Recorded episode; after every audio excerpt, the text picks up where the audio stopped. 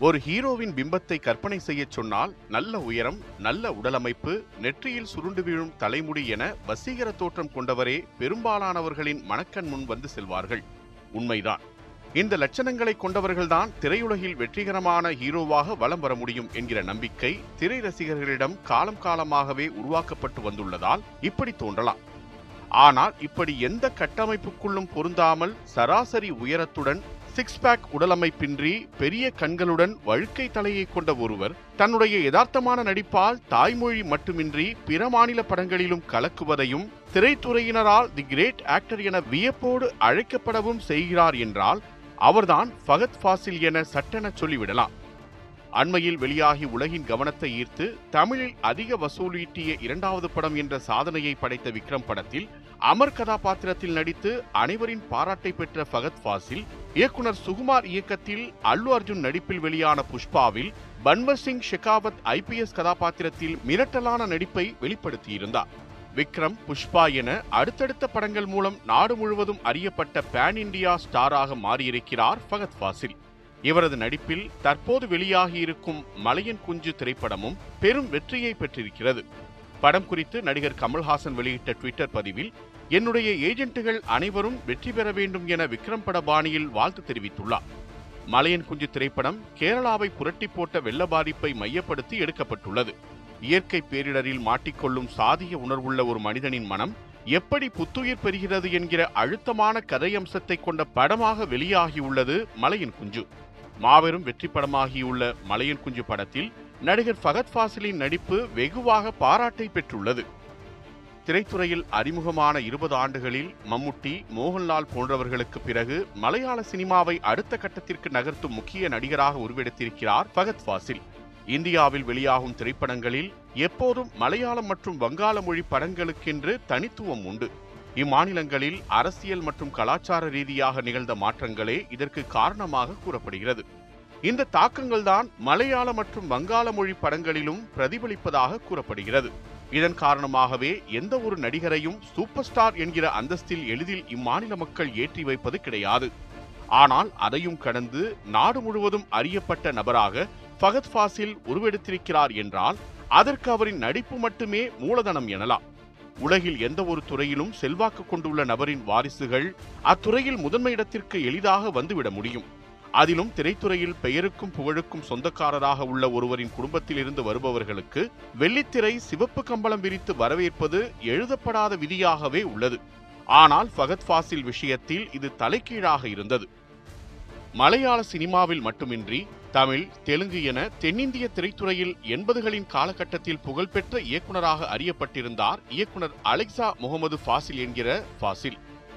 கேரள மாநிலம் ஆலப்புழாவை பூர்வீகமாக கொண்ட ஃபாசில் தன் படங்களில் எளிய மக்களின் வாழ்க்கையை இயல்பான உணர்வுகளுடன் வெளிச்சம் போட்டு காட்டினார்.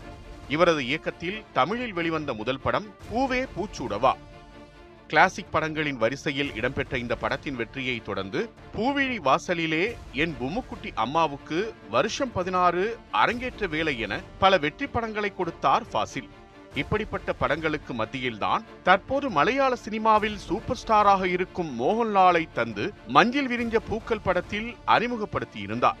நடிகைகள் குஷ்பு நதியா நக்மா போன்றோரையும் ஃபாசில் தான் திரையுலகுக்கு அறிமுகப்படுத்தினார்.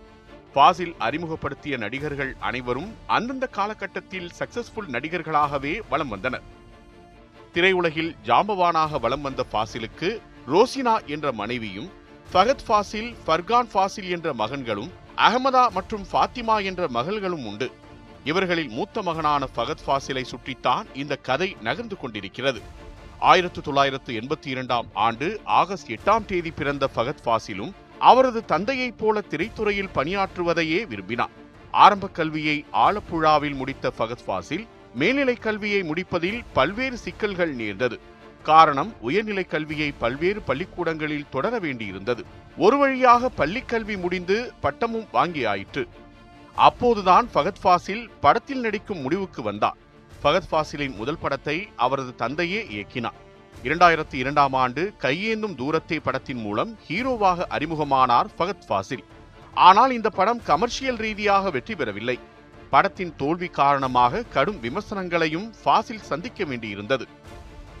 கிட்டத்தட்ட தமிழ் சினிமாவில் நடிகராக அறிமுகமான போது முதல் படத்தின் தோல்வியால் விஜய் உடைந்து போனாரே அப்படித்தான் ஃபகத் ஃபாசிலுக்கும் இருந்தது. இருவர் படத்தையும் அவரவரின் தந்தையே இயக்கியிருந்தனர் ஆனால் அடுத்தடுத்த படங்களில் விஜய்க்கு வெற்றி வசமானதைப் போல ஃபகத் ஃபாசிலுக்கும் நிகழ்ந்தது. கையேந்தும் தூரத்தை படம் தோல்வியை தழுவியதால் இனி சினிமாவில் நடிப்பதில்லை என்று முடிவெடுத்த ஃபகத் அமெரிக்காவில் பொறியியல் படிக்கச் சென்று விட்டார். மியாமி பல்கலைக்கழகத்தில் முதுகலை பொறியியல் படிக்கச் சென்றவருக்கு அதுவும் சரிப்பட்டு வராததால் தத்துவவியலில் சேர்ந்தார். அங்குதான் பாலிவுட்டில் கலக்கிக் கொண்டிருந்த இர்ஃபான் கான் நடித்த யூன் ஹோத்தா தோக்கியா ஹோத்தா படத்தை பார்க்கும் வாய்ப்பு ஃபகத்துக்கு கிடைத்தது.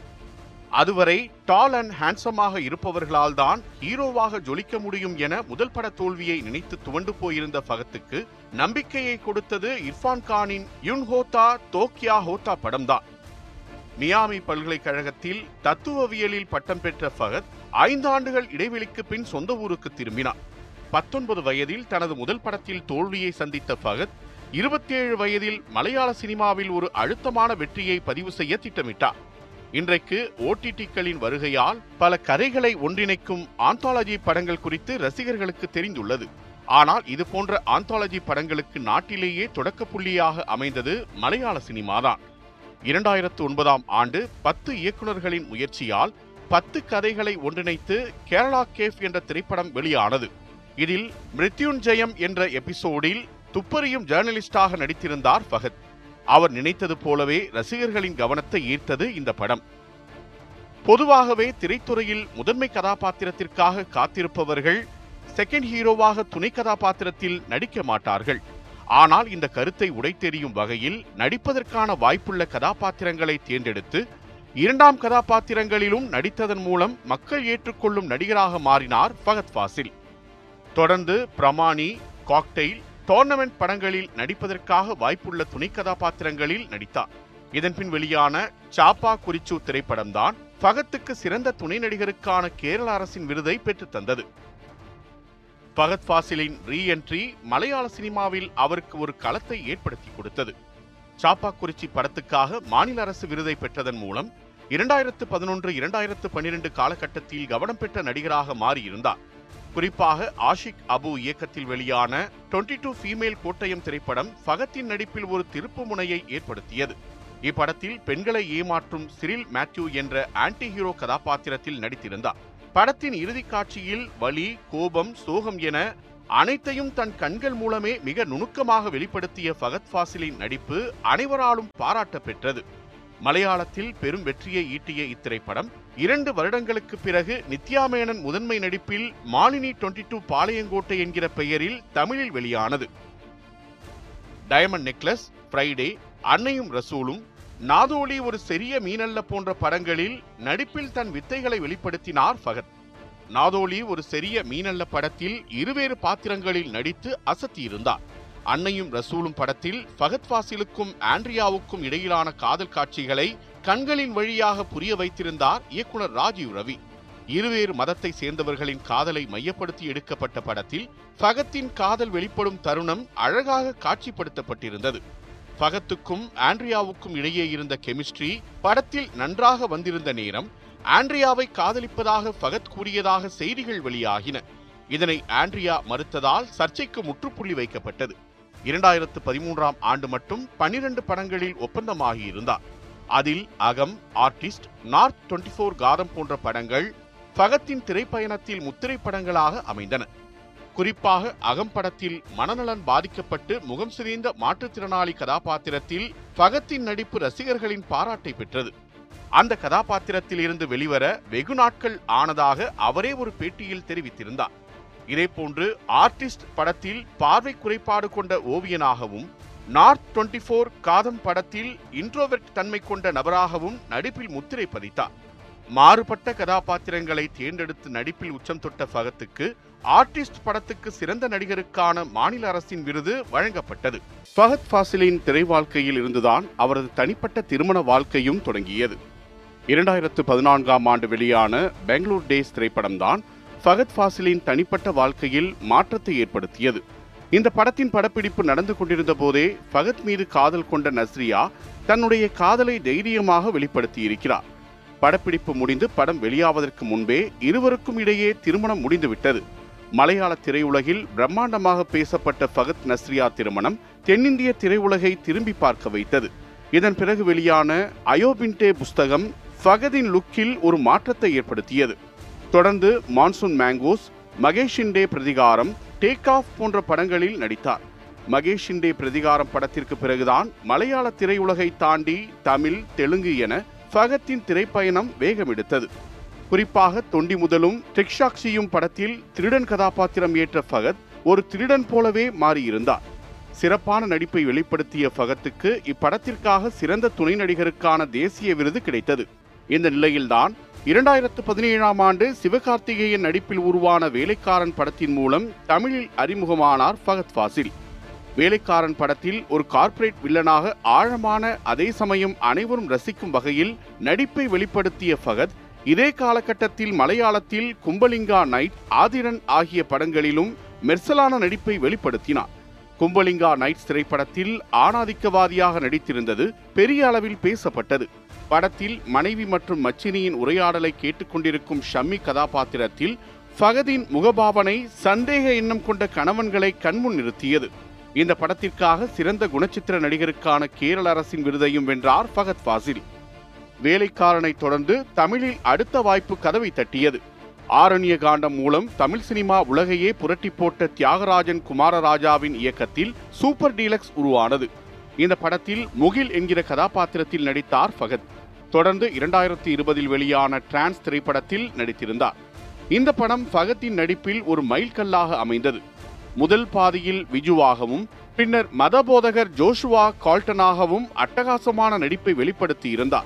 உடல் மொழியிலும் வசன உச்சரிப்பிலும் அச்சு அசலாக ஒரு மதபோதகரை கண்முன் நிறுத்தினார். இந்த படம்தான் திருமணத்துக்கு பிறகு நஸ்ரியா தன் கணவருடன் இணைந்து நடித்த முதல் படம். ஃபகத் ஃபாசில் எனும் நடிப்பு சூறாவளியை அனைத்து மக்களிடமும் கொண்டு சென்றது எதுவென்றால் அது கொரோனா ஊரடங்கின் போது அசுர வளர்ச்சி பெற்ற ஓடிடி தளங்கள்தான். ஊரடங்கால் வீடுகளில் முடங்கிய மக்களுக்கு ஓடிடி தளங்களின் வரவால் அனைத்து மொழி படங்களையும் பார்க்கும் வாய்ப்பு உருவானது. இந்த நேரத்தில் ஓடிடியில் வெளியான ஃபகத் ஃபாசிலின் சியூ சூன் இருள் ஜோஜி மாலிக் போன்ற படங்கள் இவருக்கு பேன் இண்டியா நடிகருக்கான அடித்தளத்தை ஏற்படுத்தி கொடுத்தது. தன்னை மட்டுமே முன்னிலைப்படுத்தும் படங்களில் நடிக்காமல் சக கலைஞர்களுக்கும் வாய்ப்பளிக்கும் கதையை தேர்ந்தெடுப்பதே அவரது சீக்ரெட் ஃபார்முலாவாக இருந்ததால் அவருக்கென தனி ரசிகர் பட்டாளமே உருவானது.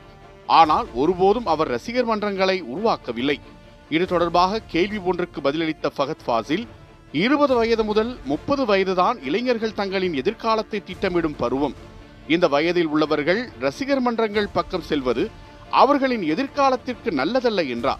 அரபு நாடுகளுக்கு வேலைக்காக அழைத்துச் செல்லப்பட்டு சித்திரவதைக்குள்ளாக்கப்படும் இந்திய பெண்களின் வழியை சியு சூன் வெளிப்படுத்தியது.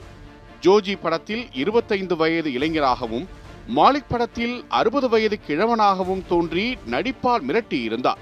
இப்படிப்பட்ட சூழலில்தான் இரண்டாயிரத்தி இருபத்தொன்று டிசம்பரில் புஷ்பா திரைப்படம் வெளியானது.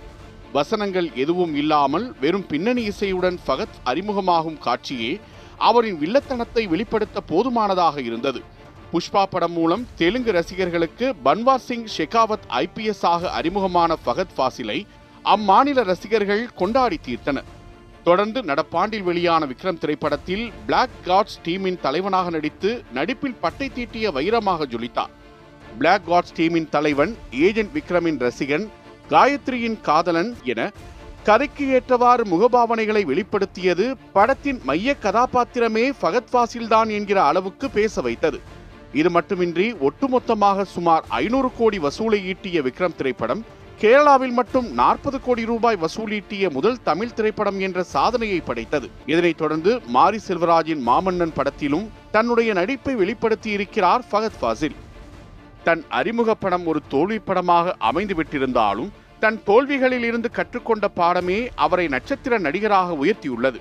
இதற்கு காரணம் சரியான கதையை தேர்ந்தெடுத்ததும் கிடைத்த வாய்ப்பை மிகச் சரியாக பயன்படுத்தி கொண்டதும் தான் அது மட்டுமின்றி மாறுபட்ட கதாபாத்திரங்களில் நடிப்பது என்கிற அவரின் பரிசோதனை முயற்சிகளையும் இங்கு கவனிக்க வேண்டியிருக்கிறது. கண்கள் வழியே காட்சியை கடத்தி விடுகிற மிகச்சிறந்த கலைஞர்களில் ஒருவரான ஃபகத் ஃபாசில் இன்னும் இன்னும் விருதுகளை குவிக்கும் காலம் வெகு தொலைவில் இல்லை என்பதே நாம் புரிந்து கொள்ள வேண்டிய ஒன்று.